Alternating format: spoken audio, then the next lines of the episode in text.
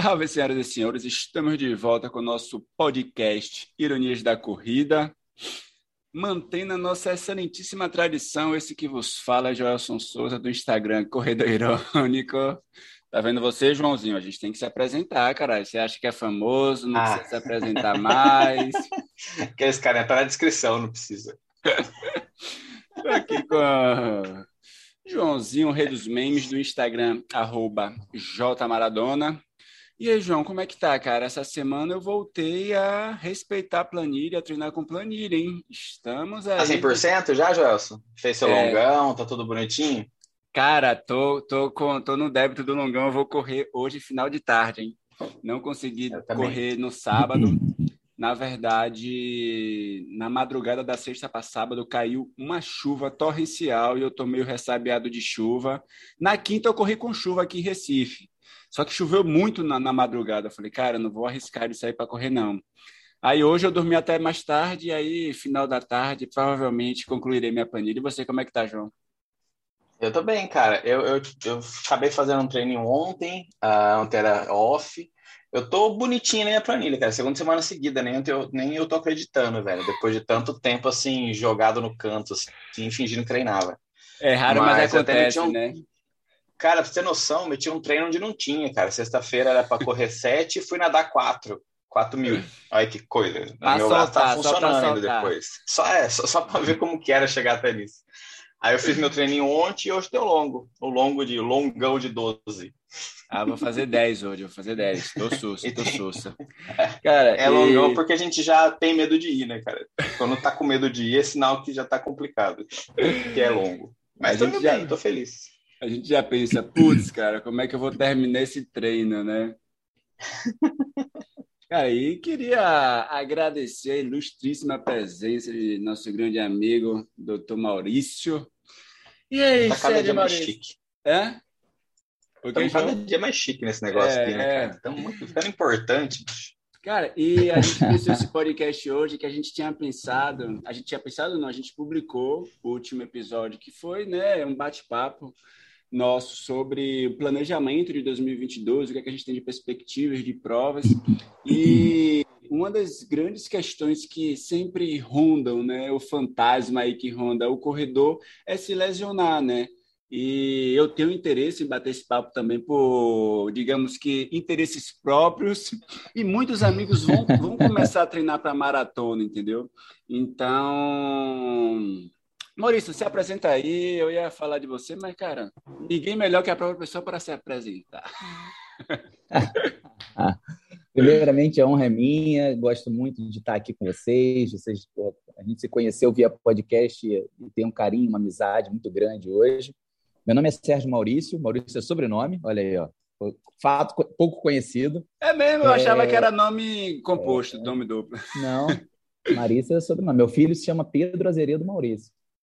E eu sou médico, eu sou ortopedista e eu também sou médico do esporte. Eu trabalho no time de especialistas da Maratona do Rio e sou especialista em joelho, né, também de parte cirúrgica hoje em dia. Eu parei de operar tudo, eu só opero joelho, não opero nada que não seja joelho quando é uma lesão cirúrgica. Tem um grupo que trabalha comigo que que faz cirurgia de pé, faz cirurgia de ombro, faz cirurgia de, de, de quadril, eu encaminho para eles.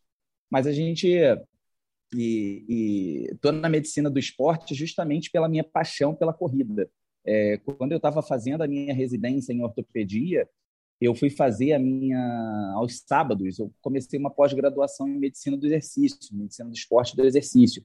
Que quem não conhece, é, a medicina do esporte é uma é uma especialidade em que você é como se fosse o clínico do atleta. É, você estuda de maneira mais superficial cardiologia do exercício, pneumologia do exercício, fisiologia do exercício, ortopedia também é dado, treinamento. Então, hum. você tem um apanhado geral do que, que é, é, um pouquinho de cada coisa relacionada ao atleta.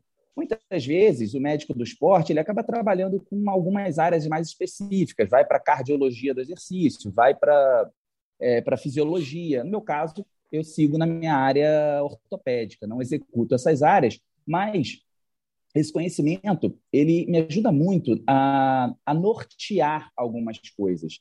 É, muitas vezes o paciente chega no meu consultório e ele começa a falar que ele está com uma dor, mas aí a gente começa a esmiuçar um pouco mais a história dele e a gente vê que tem fatores endócrinos que estão bagunçados, fatores metabólicos, nutricionais, e aí a gente acaba direcionando para outras áreas que vão auxiliar muito nesse, nesse processo. Então, essa é a minha, a minha formação. Eu corro há mais ou menos uns 15 anos, 14, 15 anos, e eu, eu comecei Maurício, justamente. Eu ia perguntar isso, isso. Quem, é, quem é que veio primeiro, né? O corredor Não, ou o médico do esporte? Cara, eu corria quando, quando tudo era mato, bicho. Eu... Olha, eu fui fazer a pós-graduação em medicina do esporte por interesse pessoal, sendo muito sincero. Não era para executar a medicina do esporte. Eu não achava que eu fosse trabalhar com corrida. É, quando eu estava fazendo a minha formação, eu não achava, não era algo que era. É, não tinha ninguém. Tanto que eu fui um dos primeiros ortopedistas do Brasil a trabalhar com corrida, né? É, basicamente, porque. É porque, é porque tinha... naquela época também a corrida não hum. era tão popularizada como hoje, né? Por isso? Não era. Não era tão. E aí eu fui fazer a pós para melhorar a minha qualidade da minha corrida, entender um pouco mais sobre as bases fisiológicas do treinamento. Falei, cara, isso aqui é, é legal, vou fazer porque eu gosto. E aí, nessa época, eu comecei a escrever é, eu lia os artigos científicos, lia as matérias que a gente estudava, e eu comecei a escrever, eu não lembro se era Facebook ou Orkut, eu acho que foi na época dessa transição, e comecei a escrever é, no meu, na minha rede sobre determinados assuntos para os meus amigos que treinavam. Uhum. Então, tentando trazer isso para um linguajar mais coloquial. E aí foram surgindo alguns convites, surgiram é, é, alguns convites para escrever lá para a revista O2, né? hoje é o portalativo.com, antigamente tinha revista Isso. de papel, e eu, escrevi, eu tinha uma coluna em que eu escrevia essas coisas. Logo depois surgiu o convite para trabalhar na Maratona do Rio, é, produzindo conteúdos, né? Se não me engano, foi 2015 que eu comecei na maratona. E aí, cara, quando eu via, quando eu vi, 70% dos meus pacientes são corredores, sabe? Claro, eu atendo ainda o paciente mais, mais velho, com dor no joelho, o cara que joga bola, que machucou o joelho, eu atendo, mas o grosso é corredor. A assim, demanda foi um movimento chega, muito né? natural, cara. Foi sintonia. Hoje eu trabalho com o meu esporte, isso é maravilhoso. Eu nunca imaginei que isso fosse acontecer. Foi energia que você vai colocando, né, cara? Eu acredito muito nisso. Quando você vibra naquele sentido, cara, as coisas simplesmente elas vão acontecendo. E é, você, além de corredor, assim como o nosso querido Joãozinho está almejando em breve virar um triatleta, você também gosta do triatlo, né? Pedala e tal. É, e aí, já entrando já nesse bate-papo sobre lesões, é, praticar mais de um exercício, você acha que o risco de se lesionar é maior, né? Quais cuidados, João? Você quer, você quer, você quer fazer eu mudar de ideia? É isso? Você quer fazer eu ficar aqui Não, eu quero que você coisas? treine com segurança para você terminar bem sem se lesionar, caralho.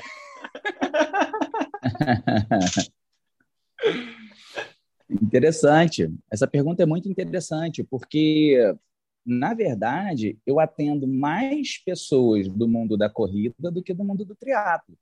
Porque durante o triatlo, se a gente é, analisar, a maioria das lesões ela vem da corrida. Né? A natação machuca muito pouco, quando a pessoa não tem uma técnica muito legal, machuca o ombro, pode ter uma dor na cervical, mas não é comum. O ciclismo ele pode dar uma, uma dor lombar por uma postura que não está muito legal, uma dor no joelho, quando está fazendo muita montanha, mas não é comum porque não tem esse impacto. Durante a corrida, é, na hora que o nosso pé toca o chão, ali no primeiro contato com o chão, ele, a gente faz uma força de duas vezes o peso do nosso corpo. Existe um momento que o pé está embaixo do tronco, esse momento que a gente faz o amortecimento. Essa fase é chamada de fase de resposta à carga. E nesse momento a gente tem uma força de três vezes o peso do nosso corpo é, nos nossos pés, nos nossos joelhos.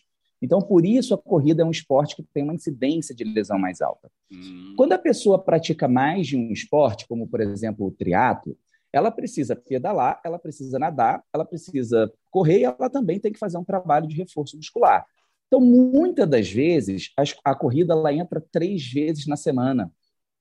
Isso é uhum. é extremamente interessante, porque você consegue ter menos quilômetros por semana. E se você para para analisar, vamos pegar que a pessoa faz dois treinos de 10 durante a semana e no final de semana faz um de 15. A gente está falando de 35 quilômetros. Não é muito, sim, sabe? Sim. E quando a pessoa vai treinar para um Ironman, ela não faz o volume de treinamento de um maratonista treinando para uma maratona. É menos. Porque, é, e, e, aí tem outro, tem outro ponto que eu acho muito interessante, porque o que, que é o condicionamento físico?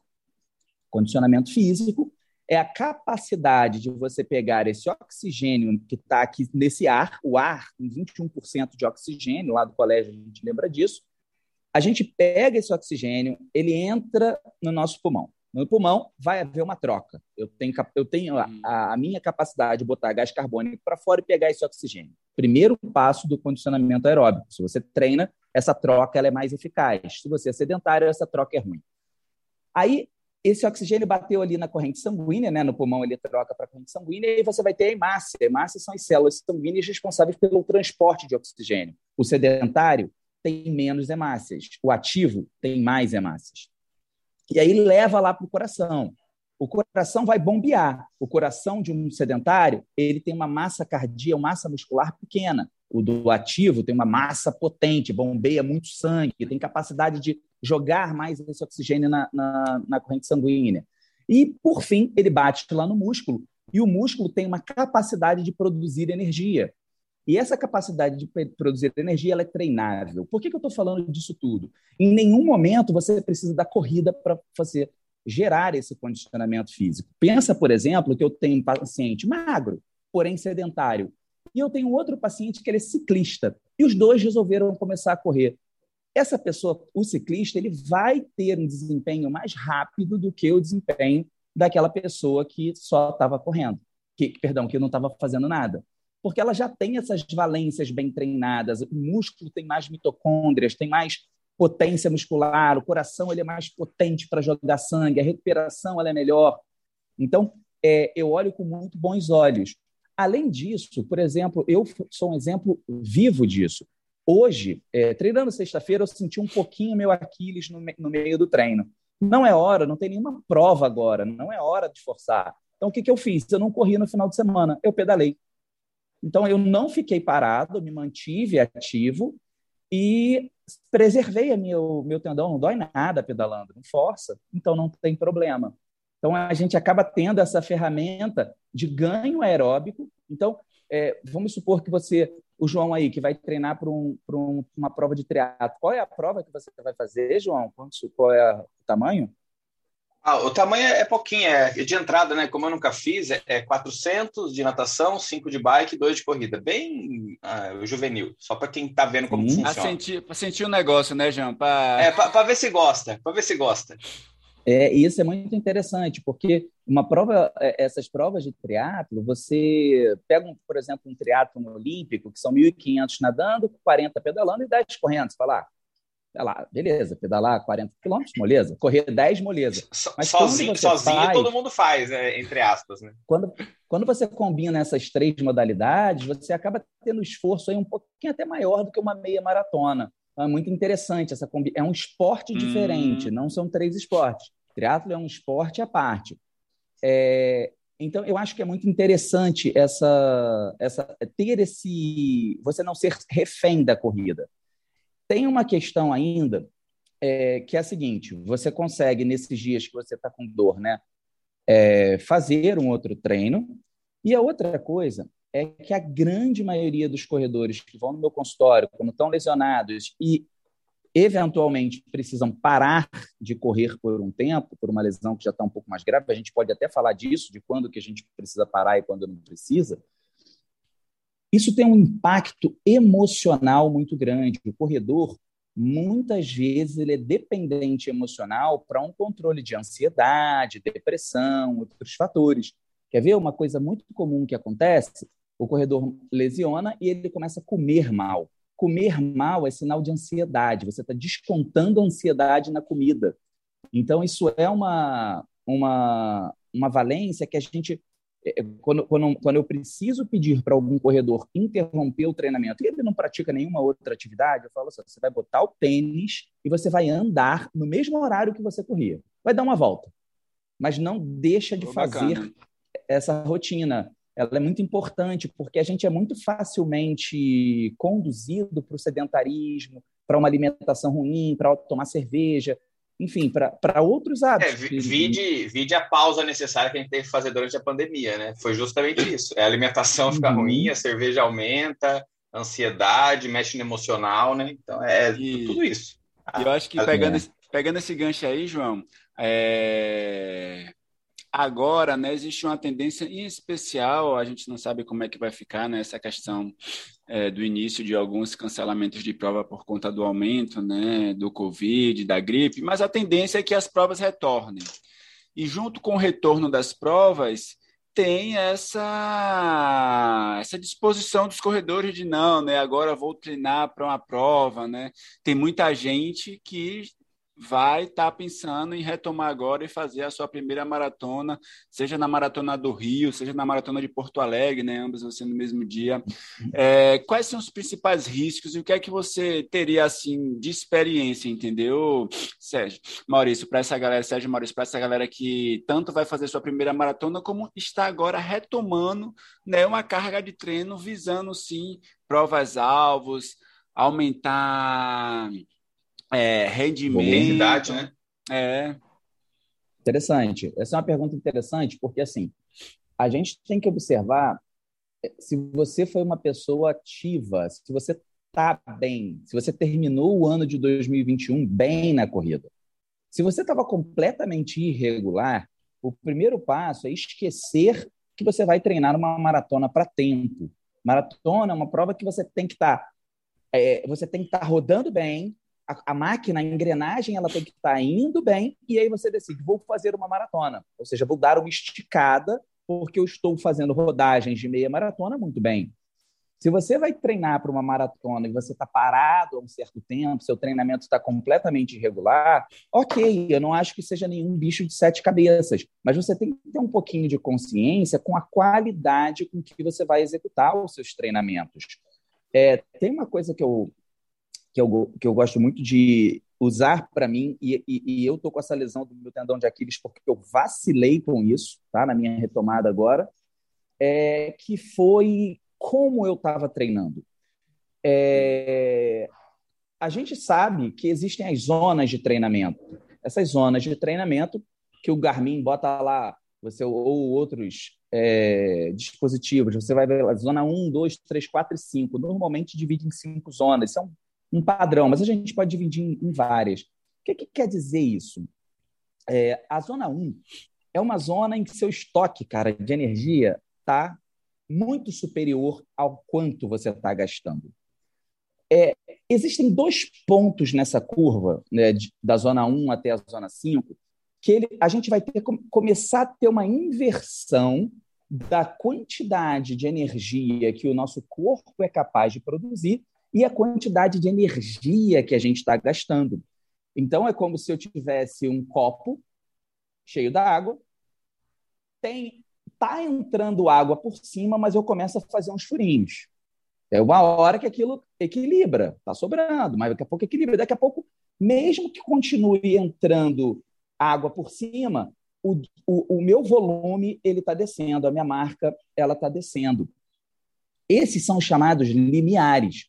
Então, quando você passa da zona 2 para a zona 3, geralmente o primeiro limiar ele está dentro da zona 2, você começa a inverter as curvas, elas começam a não ser mais paralelas ou divergentes, elas começam a ser convergentes.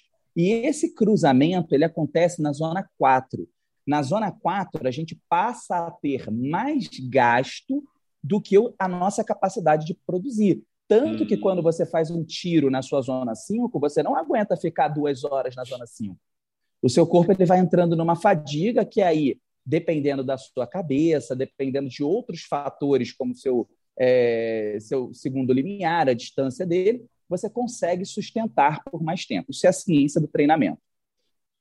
Bem, É, é muito comum, e o erro que eu cometi agora, olhando retrospectivamente os meus treinos no meu Garmin, eu fiz a grande maioria dos meus treinos do, dos último, do último mês na zona 3, que é uma zona em que o meu gasto energético ele começa a cair. É, e a gente tem, nós corredores, a gente tem uma tendência a menosprezar a zona 1, zona 2, que é uma zona muito fácil. E a gente acha que se a gente não ficar, se a gente ficar nessa zona muito fácil, a gente não vai ter ganho de condicionamento. É, conversando com um treinador é, recentemente, ele estava viajando, encontrou lá em, no Colorado e tinha uma baita triatleta treinando. E ela correndo, daqui a pouco, quando veio uma ladeira, ela começou a andar. Então, por que, que você está andando? Ela, porque meu treino é na zona 2 hoje. Sabe? É, é, a, o, a zona 2, é esse limiar um pouco mais baixo, ele é capaz de gerar uma adaptação de ganho de treinamento muito grande. Claro que você não vai só treinar ali. Para isso, a gente tem os treinos de tiro, treino de 40, é, é, os treinos de, perdão, de alta intensidade. Eles vão representar aí um percentual do seu treinamento. Mas qual é a importância disso? Quando você vai entrando em fadiga, a sua capacidade de amortecimento de impacto ela vai começando a reduzir. E é nesse momento que você lesiona. Quando você faz o treinamento para uma maratona, a gente dá mais ou menos, se a gente parar para olhar os quatro meses, as 16 semanas de periodização para uma maratona, dá mais ou menos aí umas mil horas de treinamento. Mil horas de treinamento. É coisa para caramba.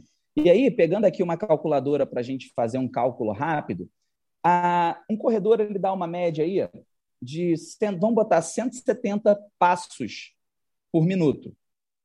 Né? 170 passos por minuto. Se a gente pega aqui é, mil horas, mil horas vezes 60 para transformar em minutos, 60 mil vezes 170.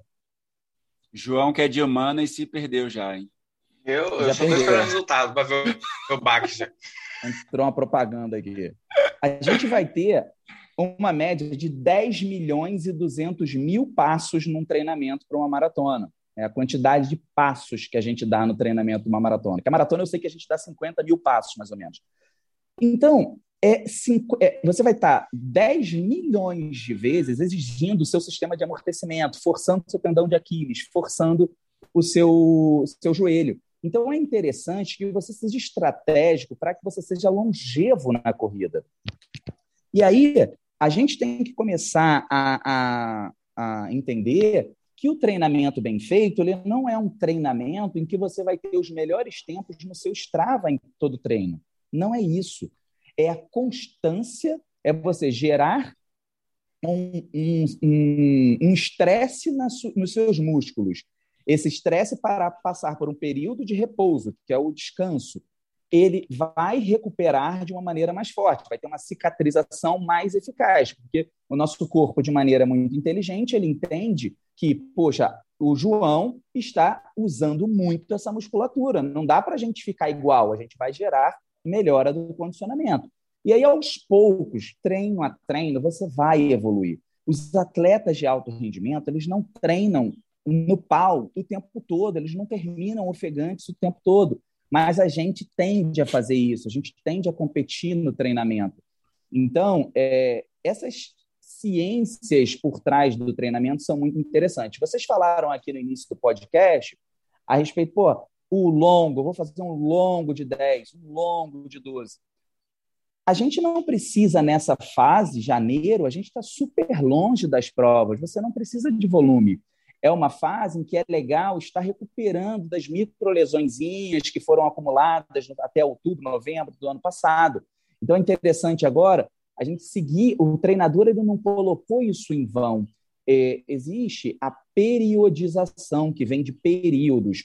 A periodização no treinamento de corrida ela vai dividir em fases em que a gente vai ter muito comumente aqui no Brasil início de ano treinamento de força, uma vez que não tem prova. Então é muito treino de areia, muito treino de ladeira, a musculação ela entra muito intensa, mas o volume de treino não é alto. E os tiros não são tiros longos, não são treinos extenuantes em relação a isso. provavelmente, pensando em Maratona do Rio, quando chegar lá para fevereiro, vai começar a melhorar um pouquinho a intensidade desses treinos, começar a entrar tiro, mas não tem uma preocupação com volume muito grande, porque se você entra com potência e volume, logo a chance desse atleta machucar é muito grande. Vamos deixar o corpo acostumar aos poucos. E aí na época, aí sobe, sobe volume, sobe intensidade, os treinos de força eles diminuem e o volume já estava baixo. De acordo com o que vai passando, a intensidade ela começa a diminuir e ela começa a dar lugar para o volume, que é aquela fase em que a gente fica fazendo treinos de 30, em que você olha a sua, a sua, a sua rodagem semanal, ela vai estar tá lá em torno de 80 a 100, dependendo da, da característica de cada treinador. E isso faz parte, nessa fase, não adianta você estar tá descendo o couro na musculação, não adianta você estar tá fazendo treino de ladeira pesado pra caceta. Não é hora disso, essa hora passou. Então, são curvas que vão se cruzando ao longo do ano, são ciclos. É... Então, o seu treinador colocou esse volume hoje para você de maneira intencional. Não é hora de te extenuar, é hora do seu corpo estar inteiro para quando o corpo começar a cantar, você está bem. Isso é, é a grande filosofia. E eu acho que, em relação a isso que você tinha colocado anteriormente, eu acho que uma das grandes dificuldades nossa, enquanto corredores amadores, é um, gostar de correr devagar, que eu acho que é algo que a gente precisa aprender a gostar de correr devagar, não só, digamos que, respeitar a planilha, né? É... Uhum. Em especial nesse momento que tipo, você deu o seu exemplo, né? Que você estava treinando sempre, você estava treinando ali na Z3, né, na zona 3, mas muitas vezes a gente percebe, às vezes eu me percebo isso de eu estar tá voltando a treinar depois de ficar duas semanas parada e aí já quer voltar naquele ritmo anterior, né? Tipo, mano, eu tava duas uhum. semanas paradas, né? Porque eu não volto mais tranquilo, curtindo a paisagem, escutando meu corpo e tal. Não, a gente sempre tem aquela meio que obrigatoriedade, né? No meu Strava tem que estar tá A gente não lá. treina a cabeça, Joelson. É. A nossa cabeça não deixa a gente ficar devagar ou não deixa a gente num ritmo sossegado. A gente, a hora que empolga, você só firma o pé e vai. É, Voltar é muito pior do que começar, sem sombra de dúvidas. O início é todo dia uma conquista. O retorno é assim, todo dia você fala, cacete, eu já fiz isso tão fácil. É. e é verdade. É isso. É, é, é verdade. isso. É, é, eu corri a 15 Essa é nesse ritmo que 5 tá me matando. Essa é. a luta, bicho. Essa é a luta. Esses dias eu fiz 40 no treino por 300 metros. Fiquei felizão. Daí eu lembrei que eu fiz a meia maratona do Rio, assim. Tipo, beleza. É. Então, Oh, é, exatamente. Mas, oh, deixa, deixa eu só aproveitar uma pergunta aqui, né? A gente está falando de zona, de periodicidade, de condicionamento. Eu achei muito legal, né? Falando dessa coisa de multisportes, de um esporte vai trazendo condicionamento que acaba ajudando no outro, né? E, e foi basicamente o que aconteceu comigo, né? Eu comecei a aprender a nadar e a corrida começou a voltar a ser possível, porque só a corrida sozinha foram várias tentativas frustradas, né? Nesse, depois que a pandemia começou uhum. a ficar um pouco mais uh, estável, né, ou controlável, menos perigosa, vamos dizer assim.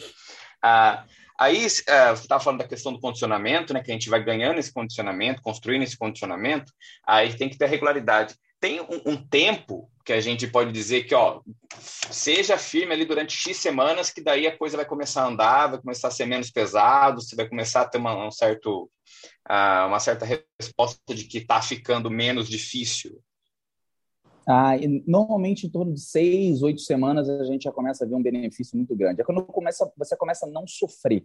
Você falou hoje, você nadou 4 mil é, ontem, sexta.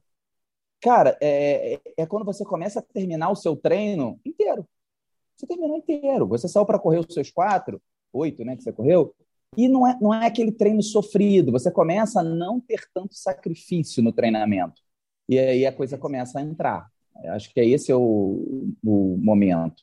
Uma e, e, outra coisa, ter que andar no meio do treino quando você está voltando, super natural.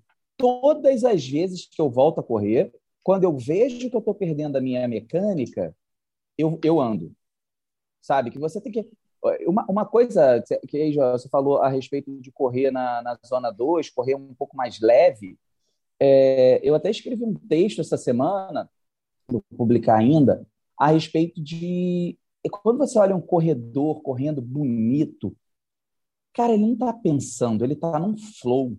Mas é. aquele flow, ele não vem naturalmente. Só através, não existe nada na nossa vida que não que venha sem esforço. É, Para a gente ter uma biomecânica boa de corrida, a gente precisa ter treinamento nisso. E aí, é, os treinos light, os treinos é, regenerativos, os aquecimentos, porque se você vai fazer um treino de tiro, o seu aquecimento é muito light. Tem um, uhum. eu aprendi muito isso com. Eu, uma vez, eu, eu, eu meu, o cara que eu treinei muitos anos, a esposa dele foi uma, uma baita triatleta, né? Ela, a Sandra Soldan, ela até hoje é o melhor resultado do Brasil em Olimpíadas. Sim, e ela Atlanta, né? é em Atlanta. Cara, eu fui eu estava indo, indo correndo para a pista de atletismo que a gente treinava, e aí ele parou o carro, ela, ah, não, vai trotando com o Sérgio. Aí eu fui trotando com ela, eu estava ali a uns 5h30, cara, fui, ela desceu o trote para 6h15, assim, 6 e baixo. Cara, me deu até um nervoso, mas eu porra, não podia falar para ela, vamos lá e tal. Vai cara, questionar, gente, né? Tipo... Quando a gente chegou na pista de atletismo, o couro cantou. E ali ela me falou, cara, o aquecimento é muito leve. Aquecimento para o treino de tiro é só para a gente acordar a musculatura. Não é, pra, não é treino. Não treino está tá em 5h30, né? 6 está bom, 6h15 está sossegado. É coisa, a gente faz, que, que, é, que é o quê? Que é que lá no final do Strava, seu treino apareça o treino final lá, porra, é... fez 10 quilômetros a 4,50. É, e aí, nesses treinos, é que eu acho que é um bom momento da gente prestar atenção na qualidade da nossa biomecânica. Tá com a postura alta, o, o pé tá arrastando no chão, tá vendo que tá correndo muito pesado, é, sabe? Tá com aquela coisa. O pé não pode arrastar no chão. Você está gastando energia. Se seu pé está freando, seu pé está fazendo esse. Você está gastando energia. O pé tem que entrar firme na hora que ele entra, ele já tem que estar tá indo para trás. E se isso não te convence, você que está nos escutando, a repensar, reflita que quando o seu pé arrasta no chão, o seu tênis está gastando mais rápido, você vai ter que gastar dinheiro para comprar outro logo. É verdade. É, tem um custo financeiro ainda. Né? É. E aí você tem que investir não, mas, numa corrida, é... corrida mais econômica. Uma corrida mais econômica não é uma corrida que você gasta menos tênis, é uma corrida em que você gasta menos energia. e aí não, mas eu acho que corrida... é, a gente está falando uma coisa muito flow. importante aqui, muito importante essa coisa de voltar, de, de caminhar para arrumar biomecânica, de entender que o treino de, de retorno, o treino de base é um treino realmente para você começar a condicionar e preparar, como disse mesmo o Sérgio, né, o corpo para a hora que a intensidade vier, né, para hora que o pau cantar, é. né. Então assim, a gente Vai tem ler. que aprender isso. A gente não aprende isso e raramente, uh, não sei, né raramente as pessoas explicam também por que, que nossos treinos Isso. servem, né? Então, a gente é, tem que contar mais. Exatamente. Também. Isso é uma, uma coisa que eu converso muito com os treinadores, inclusive. Fala, cara, você, se o atleta sabe por que, que ele precisa fazer esse treino light, sabe que isso aí vai ser bom para ele, que ele vai ganhar condicionamento, muitas vezes isso é pouco falado mesmo, sabe? Prescrevem a planilha e aí, e é isso. Porra, não vou fazer uma coisa que eu não vou, que eu não sei por quê. Eu não sei para é a grande quê, né? verdade. Né? É. é. E às vezes o, o, corredor ele fica com vergonha, sei lá, que nessa coisa de andar, né? É, nesse retorno tá complicado. Você vai, você, então, é 7 km, 5 ficou legal. Então agora vai uns 200 metros caminhando ali para voltar, até a postura, a pisada tal. E às vezes a pessoa fica com vergonha, fala, não, cara, se eu parar para andar, meu treino não valeu, eu tenho que começar de novo, pô, tem que jogar fora o que eu fiz e papapá. Então acho que é interessante, as pessoas têm que ouvir esse podcast.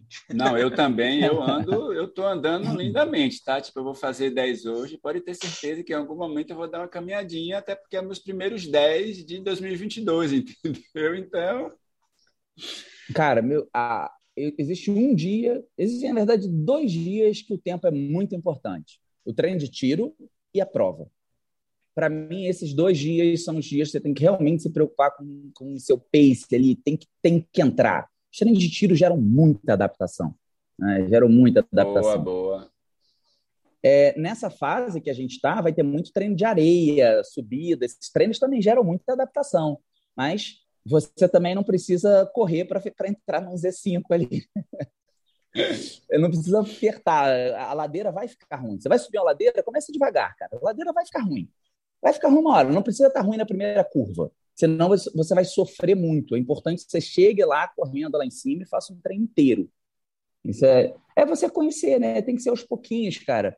É, eu, eu, oriento muito, eu aprendi muito é, com colegas que correm assim há 20, 30 anos, sabe? Saía para correr com eles, cara, só ouvia, ouvia. É aula. É uma aula você correr com, com cabeça branca. Uma aula sabe? O tempo inteiro eles te dão dica de correr, como, o que, que você vai fazer numa maratona, o que, que você vai fazer numa meia maratona.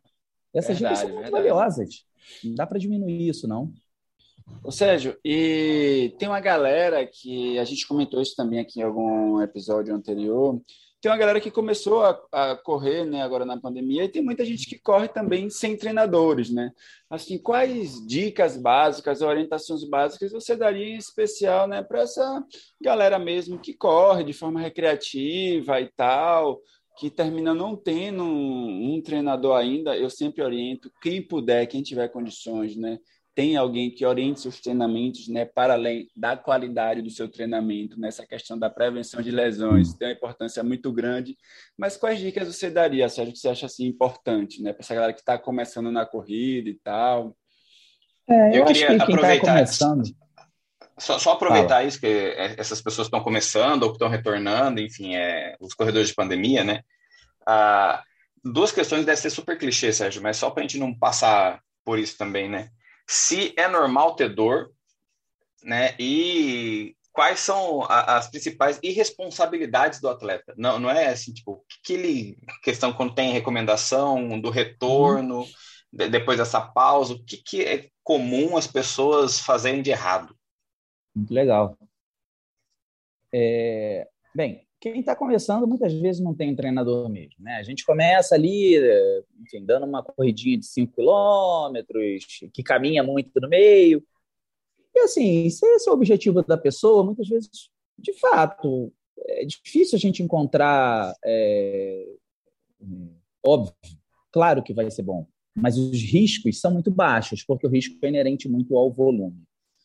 No momento que você começa a despertar interesse pelo esporte, você quer aumentar as suas metas, você quer correr 10, você quer correr 21, é, a busca de um treinador ela é muito interessante porque é, é, o treinador ele consegue otimizar o seu ganho.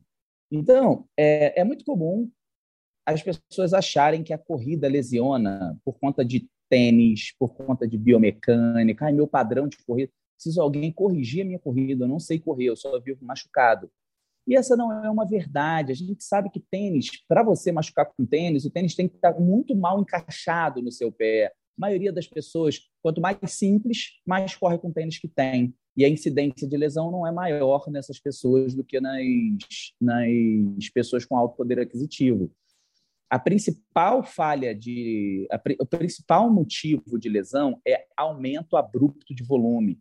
Você fazer da sua cabeça uma periodização, você fazer essa organização de volume da sua cabeça. Essa é a principal causa de lesão. E aí, uma coisa muito comum é que as pessoas olham as assessorias esportivas e elas falam: porra, a galera lá corre pra caceta. Eu, porra, eu vou chegar lá, eu vou ser um pangaré, não vou, o que, que eu vou fazer lá? Eu escuto muito esse é. discurso ele é muito comum. E aí, quando você entra, você fala: caraca, eu corro mais do que a metade das pessoas que estão aqui.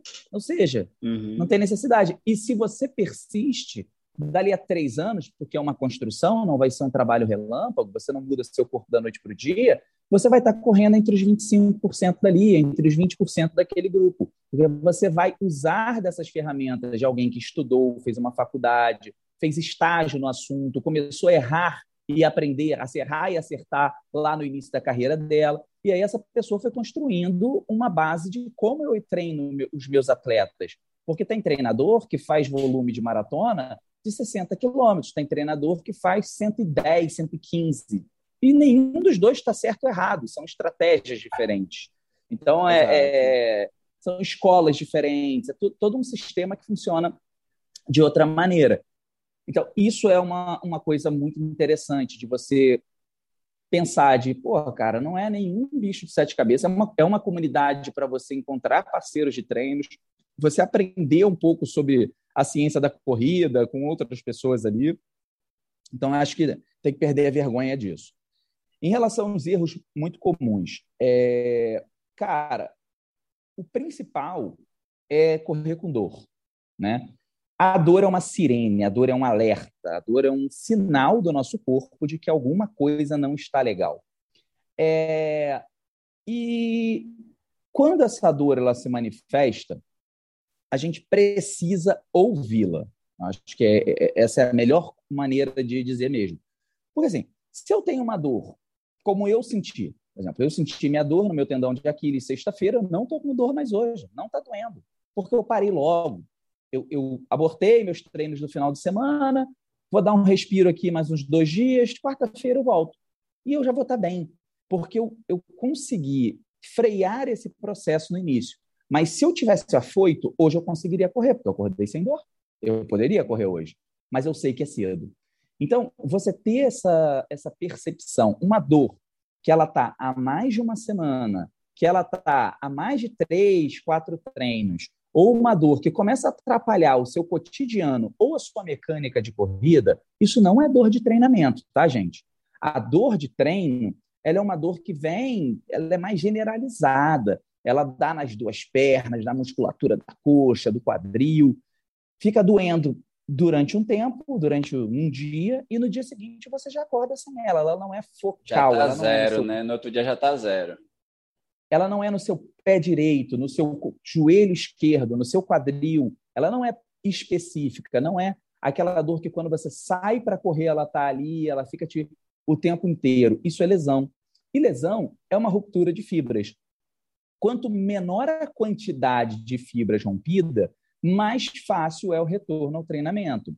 E o tratamento dentro da medicina do exercício ele varia muito em relação à fase que o atleta está. Porque muitas vezes, por exemplo, se eu tivesse agora com uma dor no meu tendão de Aquiles, mas eu tivesse há duas semanas de uma meia maratona, eu ia estar correndo na areia. Eu ia ter, eu ia ter feito algum treinamento diferente, que eu ia exigir um pouco mais do que o meu, do, do meu tendão, mas, claro, menos do que ele poderia dar, é, sem agravar muito a lesão, e depois da meia eu ia tratar. Então, na medicina do esporte tem muito esse jogo. É muito difícil a gente interromper 100% o, o, o treinamento da pessoa. A lógica é, eu interrompo o treinamento quando a lesão ela pode ser potencialmente grave, ruptura, lesão, é, quebrar um osso no caso de uma fratura por estresse, se tornar uma lesão cirúrgica. Porra, aí né, a gente bota na balança, cara, se realmente quer correr esse risco, Agora, inúmeras vezes, quando é uma dorzinha que dói no final do treino, depois ela some, a gente, capacidade é quanto a gente aguenta, demanda quanto a gente solicita. A gente diminui a demanda, ou seja, ligo para o treinador, tá com a, pô, quanto está fazendo por semana? Ah, 50 quilômetros por semana. Vem cá, você consegue reduzir aí para 25, 30 por duas semanas, enquanto a gente faz um tratamento fisioterápico, faz alguma medicação, em vez de ela correr quatro vezes por semana, correr duas a três, só para não perder tanto do condicionamento, nos outros dias pedala? Rola? Rola. Então, beleza. E aí a gente diminui a demanda dessa pessoa enquanto a gente aumenta a capacidade e aí depois a gente restaura o volume de treinamento. Mas isso só dá para fazer em quem procura cedo. Porque quando chega aquele caso no consultório em que a pessoa já tá cara, mais, já né? tá, porra, tá correndo dois meses com dor. Aí chegou no ponto, cara, eu tô com dor para andar a força em newtons, a força mecânica para andar. E é pergunta, é doutor, eu posso correr domingo? É, pois é, difícil. E aí é três vezes maior para você correr. Se dói para andar, vai doer para correr. Se dói para descer uma escada, vai doer para correr. Então a gente pondera. E aí vem a grande questão: quão importante é essa corrida domingo? Você é um atleta? Essa corrida é uma corrida que, porra, vai, faz toda a diferença, beleza, vamos correr domingo e depois a gente vai tratar. Parar um tempo, mas né? não é? É isso. É muito jogo. A gente vai jogando ali dentro da medicina do esporte. É, é, é eram duas perguntas. Essa era uma, né? O erro. E, e a outra, outra é, não, não a outra é, na verdade não era uma pergunta, mas quais dicas, orientações você dariam para essa galera que está começando agora, né? Quem não tem um treinador ah. e tal, né? O que é que eles podem ter de precaução aí nesse início de 2022, pensando mesmo Perfeito. Né, em... a, a ciência mostra que você fazer um treino de musculação duas vezes na semana você consegue reduzir muito a incidência de lesão de corrida. Normalmente, quem gosta de correr quer ficar ao ar livre acaba abandonando o treinamento de força. E dei muita ênfase nos treinos de panturrilha. A panturrilha é o motor do corredor. A demanda energética na panturrilha é muito grande. Outra dica que eu dou é foge um pouco das máquinas da academia. Não faça o seu treinamento cadeira extensora, flexora, abdutora, adutora e leg press tenta fazer a sua mecânica o mais próximo da corrida possível. Então, agachamentos, Legal. exercícios em cima de uma perna só, exercícios de subida na caixa em uma perna, descida, tentando muito ao gestual o motor, não, não deixar o joelho ficar sambando. Exercícios Aqueles de mobilidade mais, né? das articulações. Aqueles que a gente treme mais na academia. Vai naquele que dói, naquele que a gente treme, que acha que vai cair a hora que está fazendo. É, porque não é muita. Hoje em dia, a gente não fica tão preocupado exclusivamente com força. É muito o controle dessa força. Como que você executa a sua aterrissagem? A corrida é uma sequência de saltos em uma perna só. Então, você está saltando em uma perna só com qualidade ou a sua qualidade do amortecimento está precária, está pobre? Isso vai te dar lesão, esse impacto vai para algum lugar. E é isso que a gente tem que prevenir. Ah, show de bola. É isso aí. Eu acho que é uma das coisas importantíssimas, em especial nós amantes da corrida, né? Como é, você colocou agora, né? Tipo, quão importante essa corrida é, né? Muitas vezes a corrida ela tem uma importância. É, uma, se você investiu uma grana naquela corrida, então ela tem uma importância, né? Então é diferente, né? Eu ter uma corrida de 10 quilômetros aqui em Recife, onde eu moro, ou eu ter um 21 quilômetros que eu vou fazer fora do estado, fora do país, né? Então, uhum. mas fora isso, nós não somos profissionais, né? Não vivemos disso, né? Às vezes a gente respirar um pouco fundo, né? Treinar um pouco a cabeça de entender que é o momento sim de não obrigatoriamente parar, mas dar uma reduzida, procurar um profissional, que às vezes é até isso, né? Às vezes eu percebo muito isso que um a gente tem vergonha de falar que ou não está conseguindo correr rápido, ou está concorrendo, ou está correndo com dor, né? E dois, demora muito de ter essa percepção de putz, cara, né? Não dá para ser normal toda vez que eu vou começar a correr, eu já começo a correr com dor, né? Ou aquela dor eu treino, termino meu treino e terceiro dia após treino e a dor continua ali naquele mesmo lugar né? E eu acho que ainda que a gente não tenha, Sérgio, é, muitos né, de nossos corredores não tenha né, os conhecimentos científicos, a gente sabe diferenciar quando a dor é uma dor Bom de senso. cansaço. É, a gente sabe. Bom senso todo mundo tem. a gente sabe que aquela dorinha não é natural. É. Joãozinho. A gente se engana, a gente é. se engana muito mesmo. Vai lá, querido, considerações finais, tivemos uma perguntinha aí.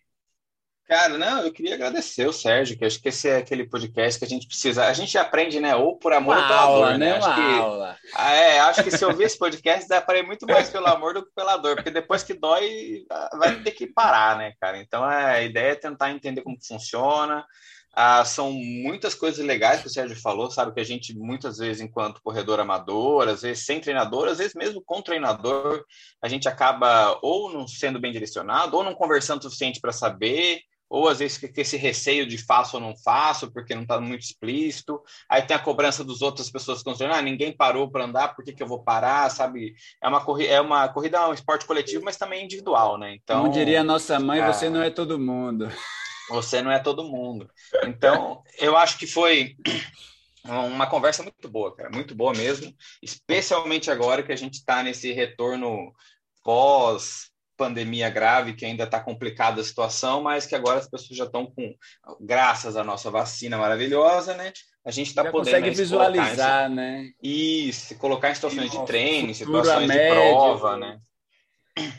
E, e focar na, na, nas provas alvos aí que, pessoa, que, as pessoas ou têm para esse ano ou que vem lá arrastando de dois anos, né, Joelson? Né? Tem 35 provas em um mês agora. É, mas, não, cara, prova aí de 2019, que é 2020, que é para agora. Avalanche de prova.